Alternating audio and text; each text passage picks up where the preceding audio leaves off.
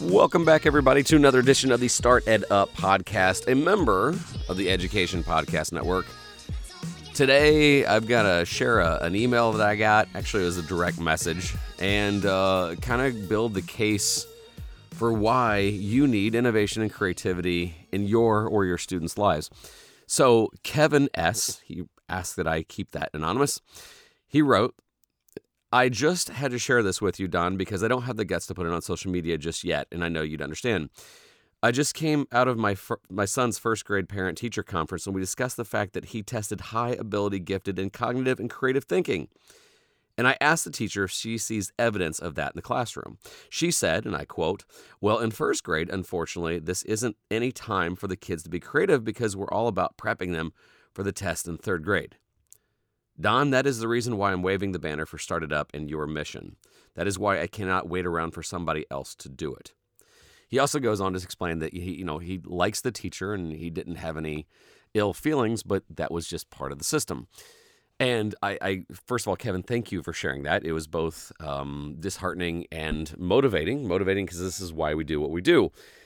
And then also got into another conversation with a parent not too long ago, and they were discussing whether they wanted to. Um, have their son uh, take the mindset course that we offer.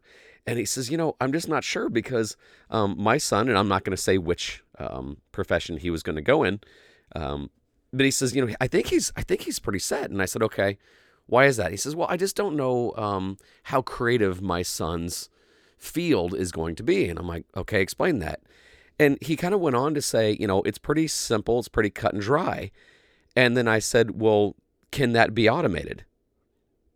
And then he paused, and I said, if if your son doesn't see opportunities that are on the sides, or you know, we we have a saying in our class, you know, there's a lot of moaners and groaners, but we want seekers and peakers. Everybody's complaining about a lot of things. What we want to do is create the mindset in our students and heck and some of the adults that have enrolled that I want them to be seekers and peakers, people that seek opportunities people that seek out the next thing because even if you're a great employee, you're looking out for the next wave, the next thing. And those are seekers. And when you start keeping the company of seekers, you know, when successful people start sharing best practices, you become a peaker. You can peek around the corner. You can start looking at things ahead of time, and that's that makes you invaluable you know the feedback i get on you know don not everybody you know can be an entrepreneur. Absolutely correct. But if you think like one now you're onto something. And if you're peeking around the corner and you are a help to your employment then all of a sudden you become the most invaluable person there. So i explained that to the parent and he's like oh my gosh. That a lot of people still don't know what's coming down the pike they don't know the disruption that is starting to happen. And um, this is, and heck, even as me, I'm a parent.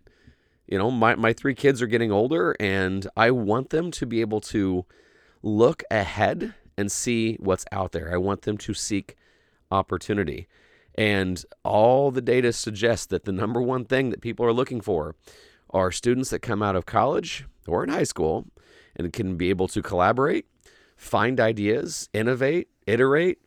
Um, these aren't just buzzwords. These are the things that are the most coveted. And getting this, you know, message from Kevin kind of displays that we're still so focused on making sure that test score is just so. Uh, that's that's really what's concerning to me. So, again, for those reasons, uh, we we're offering our mindset and entrepreneurial course um, for for students. We invite you to take a look at that. You can go to futurereadyu, the letter U, dot com. Also, our Facebook page is filling up. You can go to facebook.com slash startedup. Uh, we're starting to build communities.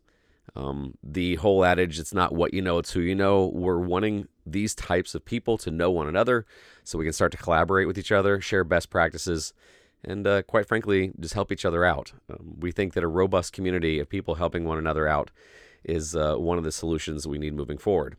So I'd love to see you guys there on the Facebook page. Other than that, Wednesday's episode, really looking forward to you guys listening. Vincent Pugliese, author of Freelance to Freedom, also talks about this mindset, and he has got a book that just came out that I think is a whole lot of wonderful. So make sure you guys stay tuned for that.